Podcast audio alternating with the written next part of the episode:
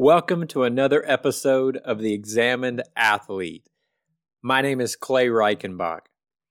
Today, my guest is Roderick Newhouse. Rodd is a wealth manager at 44 Management, where he focuses on managing wealth for private clients, concentrating largely on sports and entertainment professionals. Prior to starting his wealth management firm, Rodd held multiple positions in NFL front offices, including the Arizona Cardinals. In addition to being a successful athlete himself, Rodd is the son of former Dallas Cowboy great Robert Newhouse. And man, I had a ton of fun talking to Rodd. We hit it off right away. He's a smart guy, he's a disciplined guy, he's a competitor, and I think it really shows in the way he communicates. Rodd and I discussed the financial challenges that young athletes face, the challenges he faces as an advisor, and exchange stories of what it was like growing up with a father famous for the sport you pursued, something Rodd and I both experienced. Rodd, I thank you for your wisdom. I thank you for your insight and counsel. And more than anything, I thank you for your kindness. I appreciate you coming on to share your expertise. But more than that, I appreciate your willingness to share some stories about your father and allow me to share some stories about my father. Ladies and gentlemen, the powerful Roderick Newhouse. All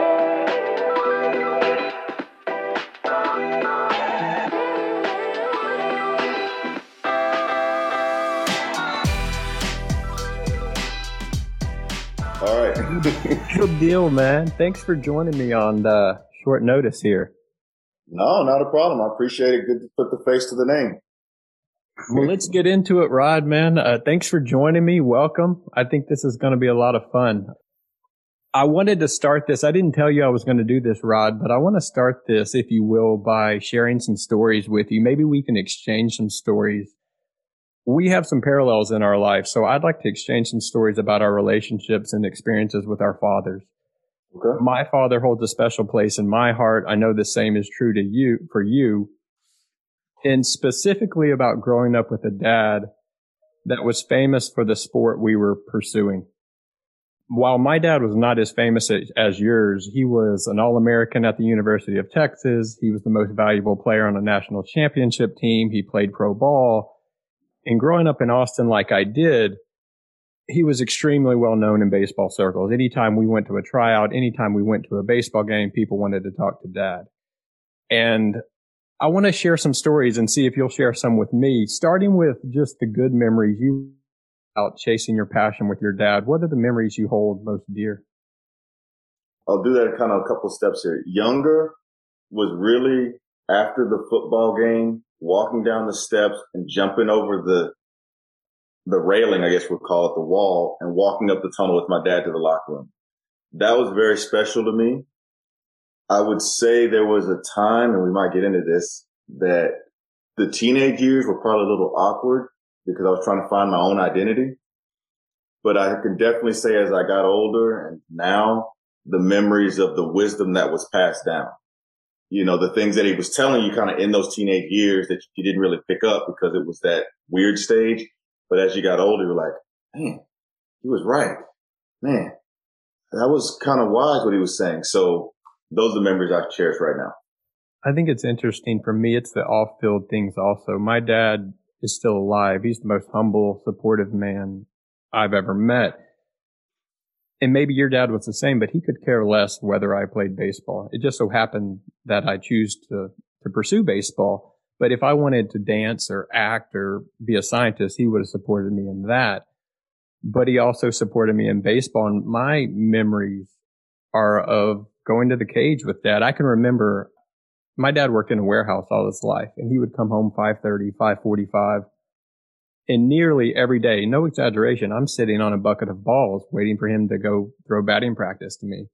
And almost every day he would say the same thing. He'd go, son, let me rest my eyes for 15 minutes. And he'd go sit down in the lazy boy and he would lean, lean it back, close his eyes.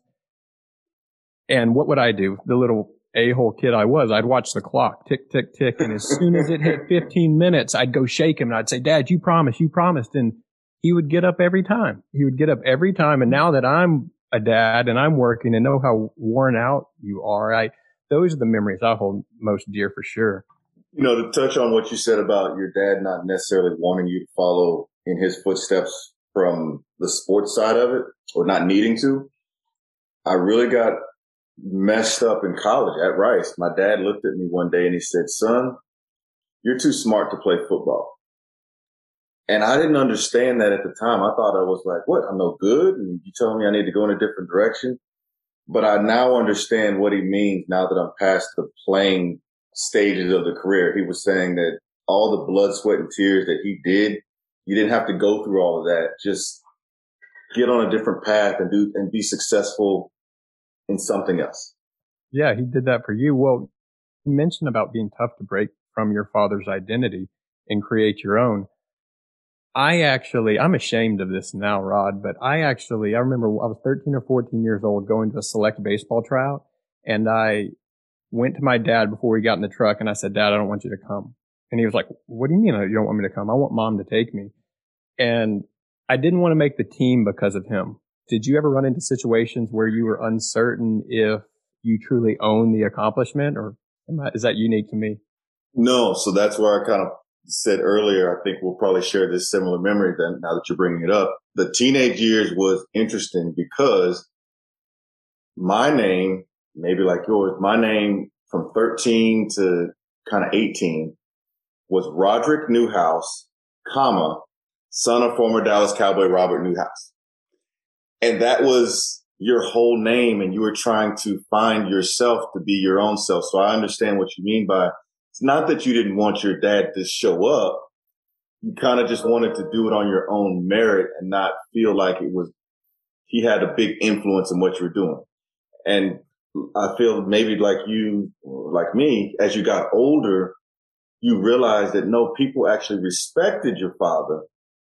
And now you're Clay and I'm Rodd and we've dropped the comma, son of, son of former blah, blah, blah. And that's actually weird because I kind of miss that a little bit. People will come up to me and say, are you related to any relation? I'm like, yeah. Well, for me, it was a lack of confidence. Now that I'm older, embraced it. It sounds like you have. I was, I wasn't confident. And, you know, it is hard to know whether or not you make the team when the people that are deciding it want to talk to your dad the entire tryout. But looking back, it was just a lack of confidence. It was going through those teenage years. And here's the last question, and then we'll move on to why I brought you on.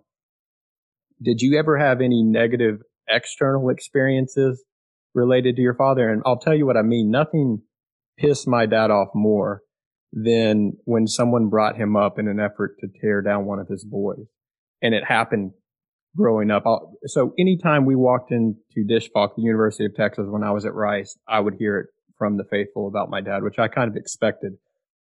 But the first time I can remember this, I was playing, it was sophomore, junior year, playing on the varsity baseball team, establishing myself as a good ball player. And I stepped into the box at Round Rock McNeil High School.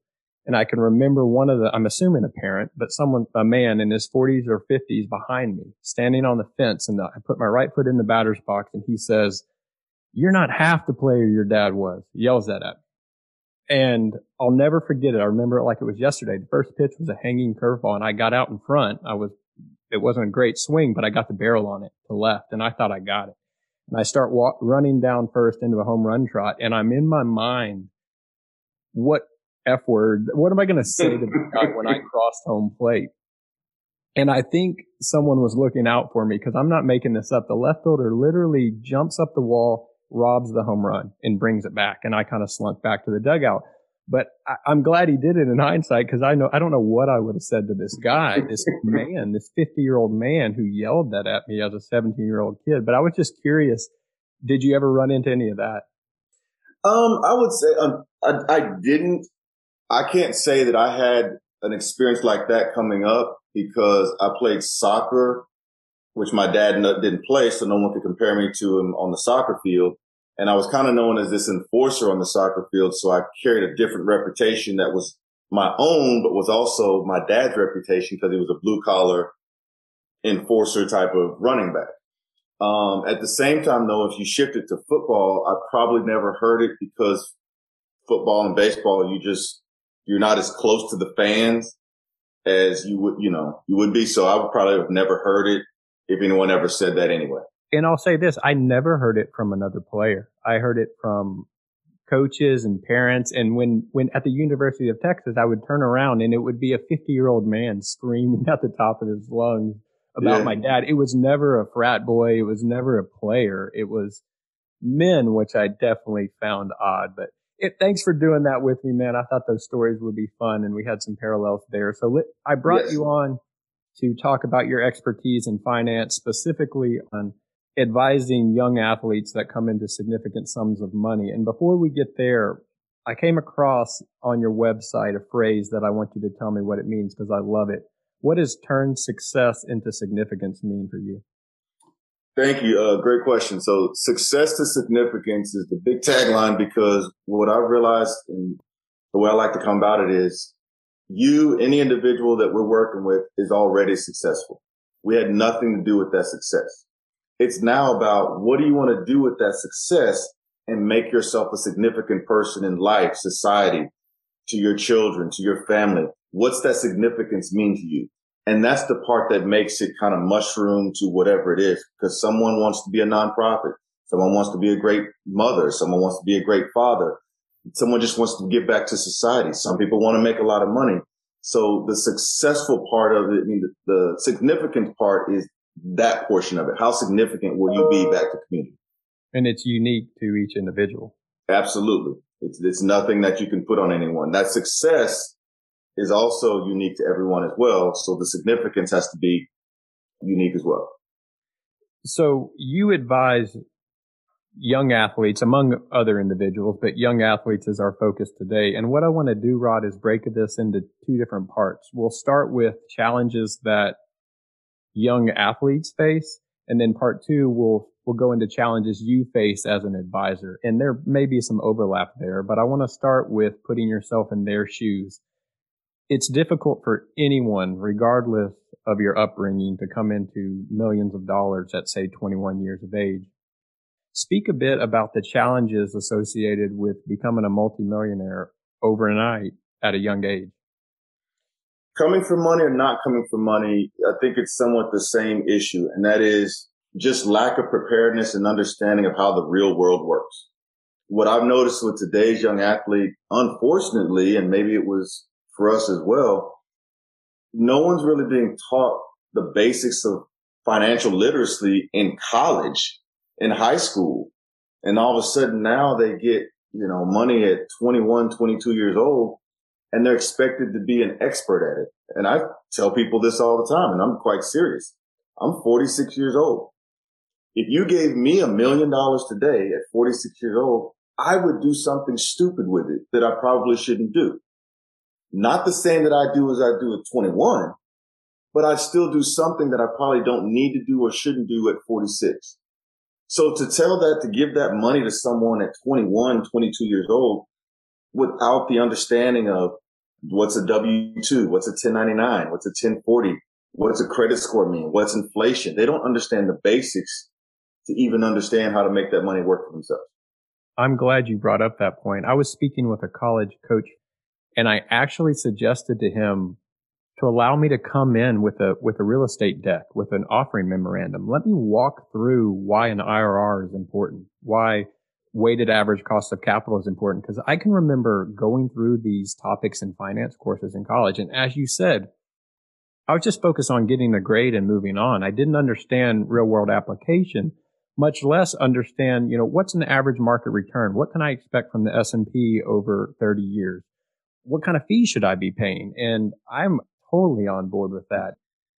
Yes, I think I think to your point, it's it's a bigger bigger issue. It's an academic issue that the academic institutions or the the way we're learning is kind of broken. It needs to change. It, needs to be updated to where it's not so linear in its thought. You know, one plus one is two, two plus two is four. I've often told people ten minus five is equals five, and two plus three equals five. 25 minus 20 is five. So there's many different ways now that we need to get to the same spot and we need to speak the language that young people are speaking, older people are learning and not make it so linear in its process.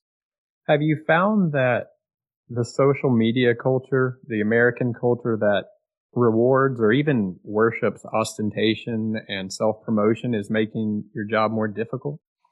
What I've often said was as I get older each and every year, the issue is the rookie stays the same age. And so it's kind of the analogy I've used is will you ever truly eradicate teenage pregnancy? The answer is no, because you'll always have teenagers. And so I think what happens is it evolves and it changes and it just kind of develops into a unique way to speak to everyone. Still the same thing. We don't know what we don't know at 21 years old. We just don't.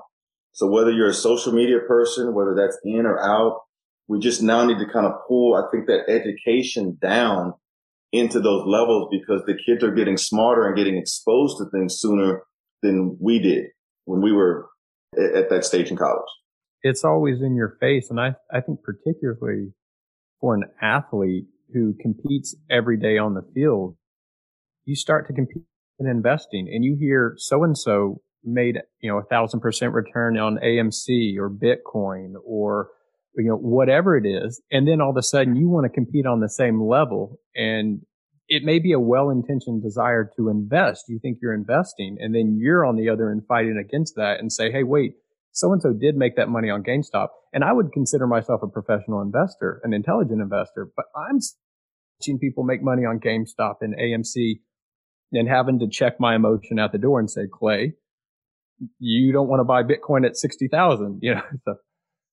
That is a very good point. That is something that I think I do truly struggle. If you want to say the social media influence, that probably is one piece of it that really it has come to fruition is it's just faster and more in your face now.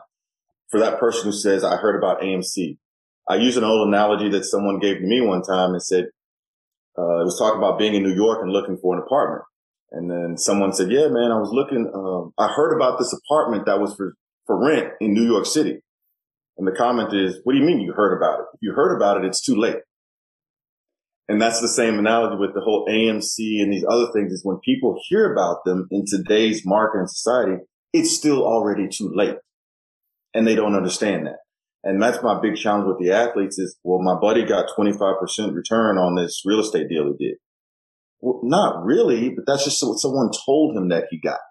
And that's not real. My little other problem that I run into is you being a real estate investor, me being in that space as well is everybody in real estate that I know tells people that financials don't do those because you lose all your money in real estate. And everybody in the financials I know will tell people don't put all your money in real estate because you lose all your money in real estate. And I say you have to learn how to put both together to make yourself become wealthy and influential. It's not just a one trick pony. One of the things I want to get into, because I've said this to people sometime, I remember watching ESPN's 30 for 30 broke. And when you see someone lose 50, 100 million dollars, that's hard to fathom. But when you see someone go through five or six million dollars, to me, it makes perfect sense. And I'll tell you why is you feel wealthy because you are wealthy if you're making a million dollars a year over five years. That's an enormous sum of money. But it's extremely difficult to reconcile that fact, that realization with hard truths about longevity and earning potential when you leave the sport and financial discipline. How do you reconcile those two things and say, yes, you are a wealthy individual, but we need to face some hard truths if your career ends in three, four, five years and you end up with four or five million dollars. That's still a challenge because people know this, but you're an athlete. I was an athlete and we understand this. Our mindset is not focused on if we get hurt, when we get hurt. We just don't want to hear it. We don't think about it. Now that we're older, we want to, you know, we want to talk about that. We have to also remember when we were there, there's no way you could tell me I was going to get hurt. I, I, mean, I know it's kind of inherently in there, but I'm a warrior. I'm a fighter. I'm a survivor and we push through it. So what I found though, um, the hardest thing is transitioning from playing to not playing because what you've done is you've been so passionate about this sport your whole life. Once the money's gone, you don't know what else to be passionate about. You don't know what else pays you. I mean, professional sports is nothing more than a high paid part-time job. And that's what I try to bring is that truth and reality to the forefront and try to be an example and a role model of someone who's been through that and has done all these other things to try to find his way. That brings up maybe my next point here, delayed gratification. I want to, and this will transition into maybe your challenges. An athlete is getting immediate feedback day in, day out, which is what I loved about sports. And I think athletes thrive on that, whether it's positive or negative feedback. In investing, you're really throwing that all out. And that's a tough psychological feat to reconcile. You're, you, you may make a great investment that may do nothing for 24 months. So you're really going from immediate feedback to this delayed gratification feedback loop. How do you teach? How do you explain delayed gratification to a young person that maybe has no interest in hearing it? Oh, I, I love that. So I, I don't know this with baseball, but how much is the average time from the time the pitcher throws the ball, the catcher catches it, throws it back, and the pitcher pitches again? How much time goes is that about? Let's say 45 seconds. So every 45 seconds, you get an opportunity to swing again.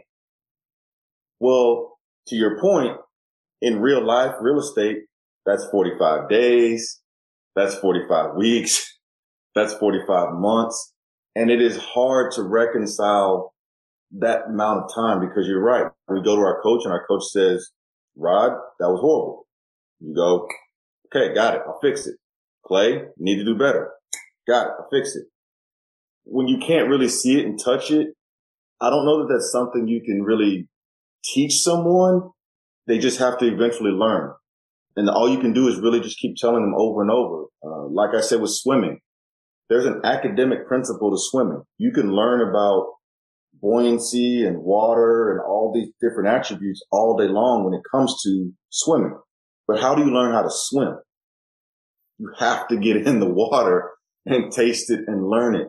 And I don't know that I have the answer to that other than I'm just constantly trying to tell someone younger in many different ways the same story so that it clicks one day.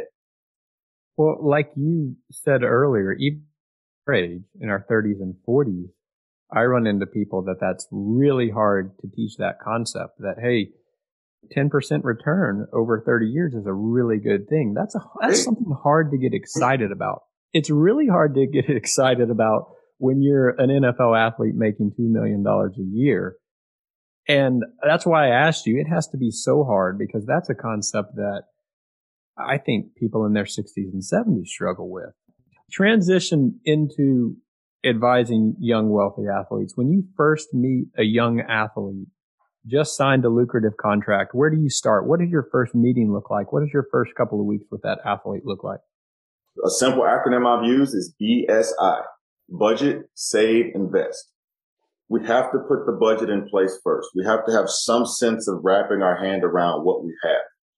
Whether that takes six months, whether that takes 12 months, we just have to understand how the money's coming in and out. A lot of these kids think that they want to invest. A lot of my, I mean, I just met with a, what I would call a, a non-athlete client yesterday who was talking about, all right, I'm making money in real estate and I'm about to get a big commission. What should I invest it in? I, don't know. Like, hold on a second. Let's get a budget together so we know what your cash flow looks like. Because if you don't budget, you can't save. And if you don't save, you can't invest.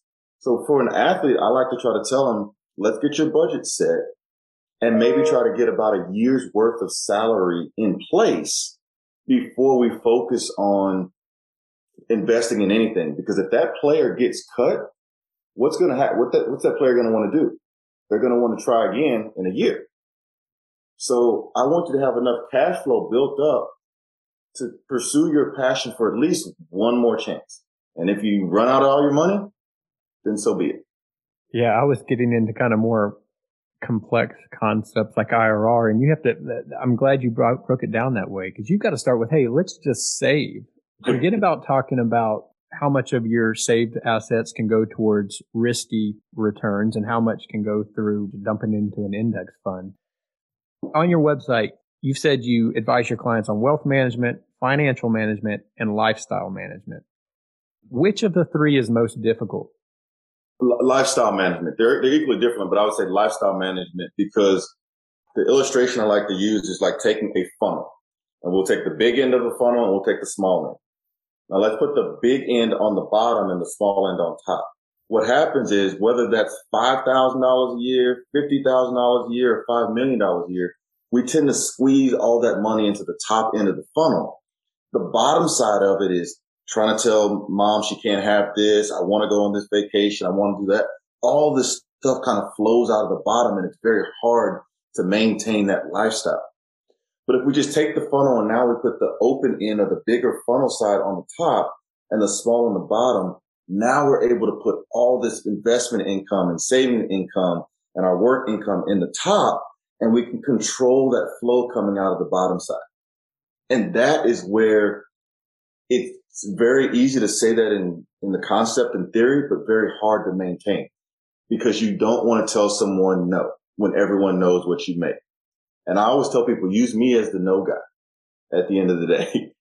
I mean, it, it's, it's hard to, it's hard for someone to tell the advisor that, well, he told me no, I couldn't get your money.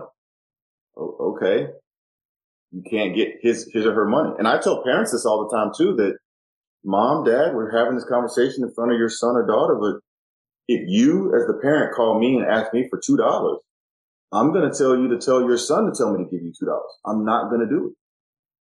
And I have kids like that. I mean, I have a mother who asked her son for $3,000 and he wanted to do it, but he was, he called me later and was like, I don't know how to tell her no. That's insanely difficult. It, what I'm hearing is you may be a financial advisor, but much of your time has nothing to do with finances. How to speak to your mother, your father. Oh God, that has to be the most difficult part of your job. So you become almost a counselor at that point. You do. It's never hard. I mean, respectfully, I'll say this right now it's not hard for you and I, for me to say, um, Hey, Clay, man, can you, can you give me $5,000? I you know, I need to borrow $5,000. It's, it's not hard to say no to a stranger, right?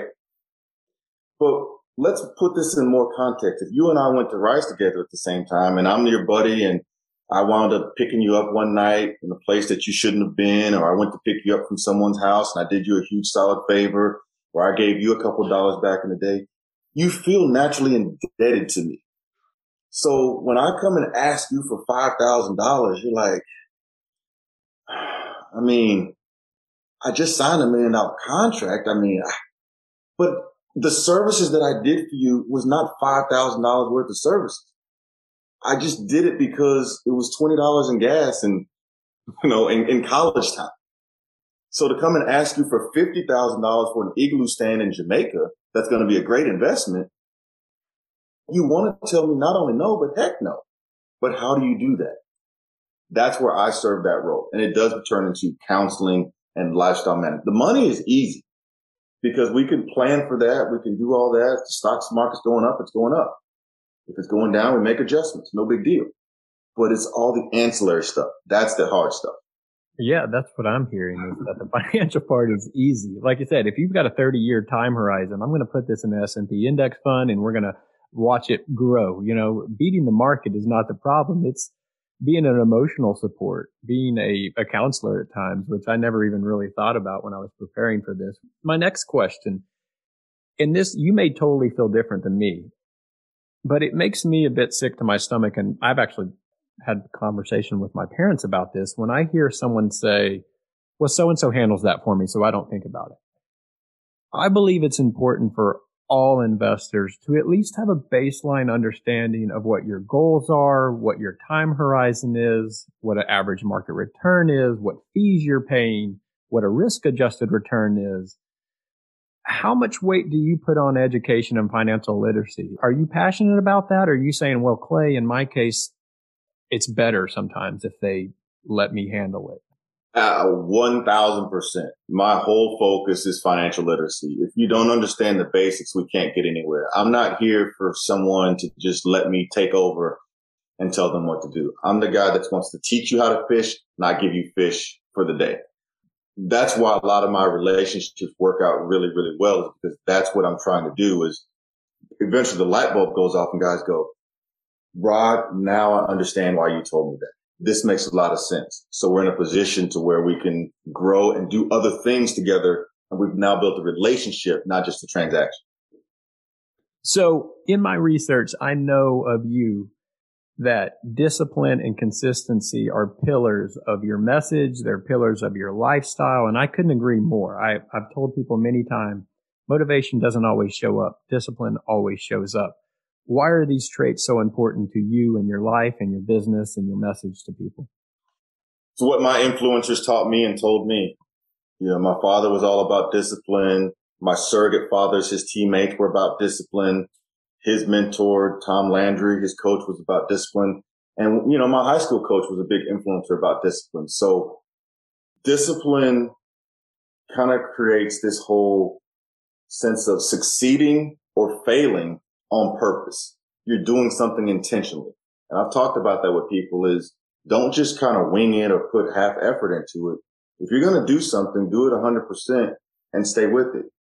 My discipline that I can say with people, and I tell them all the time, I'm not trying to brag or nowhere near bragging when I say this stuff. But in 1994, I started just out of a whim. I didn't want to start, I didn't want to drink sodas anymore, carbonated beverages. And I've not had a carbonated beverage since 1994. And I've never drank. And so it's kind of starting something a long time ago to be able to say, look what I was able to put the tracks in, put the foundations down and see a goal all the way to its end. And a lot of people tell you, my family included, I don't promise anyone anything. I either will or I won't. There's no promise. Yeah. My coach at Rice used to say, don't try. You either do it or you don't. I don't want you to try, do it or don't. But I often tell people similar things that it's important to do things you don't want to do and if you continue to force yourself to do those things you don't want to do, to make yourself uncomfortable, to struggle, I even use the word suffer. I think it's important to suffer physically. And I think you and I share that. We like to get out and suffer with physical endeavors, but you keep doing that and it becomes part of who you are. It becomes part of your journey is getting up, doing things that are difficult. And then all of a sudden they don't come, they're not that difficult anymore. I think it's a great, it's just work. I, I, had someone tell me one time, you know, I've, I've, been married 16 years and they said, you know, marriage is hard. And I kind of looked at them like, no, it's not. It's just work. And so if you don't mind working, marriage is not hard. And they kind of looked at me like, no, but what about this? I'm like, you, you're not hearing me. Just put in the work and everything will work itself out. It, and, you know, it's about perception. And be, re- you said perception, be realistic about the scope. It may be hard, whatever your endeavor is, marriage, working out, studying, reading, it may be hard for a period of time, but it won't be hard for long. You know, getting up and going to the gym every single day. What I tell people if they've never worked out before, it's going to suck for three to six months every single day. You're not going to want to go. Be realistic about it. Don't tell yourself you're going to love it in a week because you're going to give up. Be realistic about that scope that it's going to suck, but I'm going to do it. And then eventually it becomes part of who you are that's the big thing that I learned from, as you said that, it made me think about my dad. He was like, you know, you can do anything you want to do. He said, you could be a doctor, you could be a lawyer, you could be this. And I'll be honest, man. I mean, coming up, there were some people and influences around me that made me think that things were nerve. I was scared. I was nervous. Like maybe I can't do that because someone else said it was hard. Someone else said that, oh man, you don't want to do that.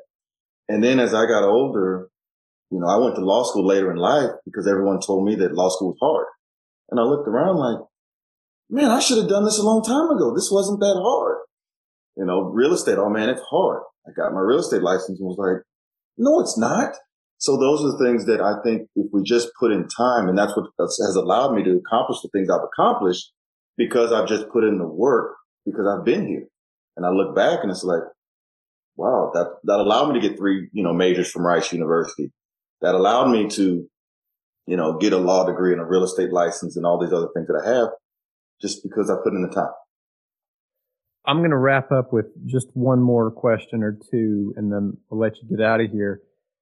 You strike me as an extremely confident person. What I want to know is what are you not confident about? Where do you struggle? Where do you want to improve? What gives you anxiety and mental models do you use to overcome those things? So, uh, great question. I've, I've said this before. Wisdom is not about what you know. Wisdom is knowing what you don't know. And I feel like I'm at that stage in life of where I just don't want to let my family down. If there's a fear of anything, it's letting my family down. So I'm driven by accomplishment so that it doesn't fall into an area of failure, of complete catastrophe. And that's probably, if you want to say I'm fearful of anything, I'm most fearful of that. When my father told me one day that he played 12 years for the Dallas Cowboys and he was scared every day, I didn't understand that. What he was saying is that he was scared every day that someone was going to take his job that motivated him to be better every single day so that no one would take his job. And that's what his little Achilles heel was. That was his kryptonite. It sounds like your father was a powerful man because, and not in the physical sense, because a lot of men wouldn't share that, wouldn't share that they were scared. And I think there's a lot of power in that for sure. And it sets you up to succeed. And I think that's what I'm trying to say as well. I mean, someone asked me once, you know, what's your biggest failure in a, in a business setting? And It's like, it was an interview and I said, I haven't failed. I just haven't finished it yet.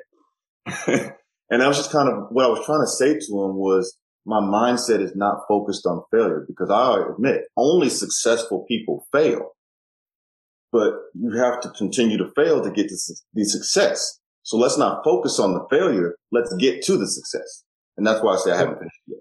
I think it's interesting you went there. I didn't plan to go here, but I used to be adamant about calling things failures. That if you failed and you call it a setback or you said it was an undesired outcome, you were being weak and you're trying to protect your ego or you're trying to protect something. And then I've said this before on the podcast. I always knew that my thoughts were important and my actions were important, but it took me a long time, well into my 30s to realize that the words I was using to describe those actions were important and that an undesired outcome is not necessarily a failure if the effort was there, if the work was there. And I should be careful how I frame those things, which it sounds a little bit about what you're doing and saying, wait a second, that's not a failure for me. I busted my tail. I accomplished all these things and you're taking the time to acknowledge that accomplishment, which is something took me 35 years to learn to be completely honest. Going back to what we said earlier, you can we can learn about swimming, but we got to get in the water to get wet to learn how to swim. And if at 21 years old, a young person just doesn't understand finances, no different than we didn't understand what we were saying coming up, but we understand it now. You, I'll, I'll say this little funny as well, just to kind of wrap up. It's like uh, I think Coach Eddie Robinson said this: if you do it once, it's stealing. If you do it twice, it's research. And if you do it a third time, it's your, it's your own. So what he was trying to say was in football, you know, if you take something from someone, don't be intentional in trying to take something from someone just to take it, but turn that into research. Turn whatever you're watching and following and gaining from someone, turning it into research to learn from it. And then take that research and make it your own. And that's what we're all trying to do each and every day. I mean, like they said, the circle, the wheel was invented a long time ago, but it has had many different iterations over time. So no one's done anything different. They've just advanced what's already been there. So they stole something, they researched it, and they sold it as BF Goodrich tires. Well, Rodd, I can't thank you enough for joining me, man. This has been a lot of fun. Thank you so much for coming on. I appreciate it anytime and all the best to you. And thank you for all. You can uh, reach us anytime at 44management.com or give us a call at 469-438-5883 or Instagram 44management or Twitter 44management. And Rodd, I'll make sure and add those to the show notes, add those to our social medias for sure. Thank you, man. We'll talk to you soon.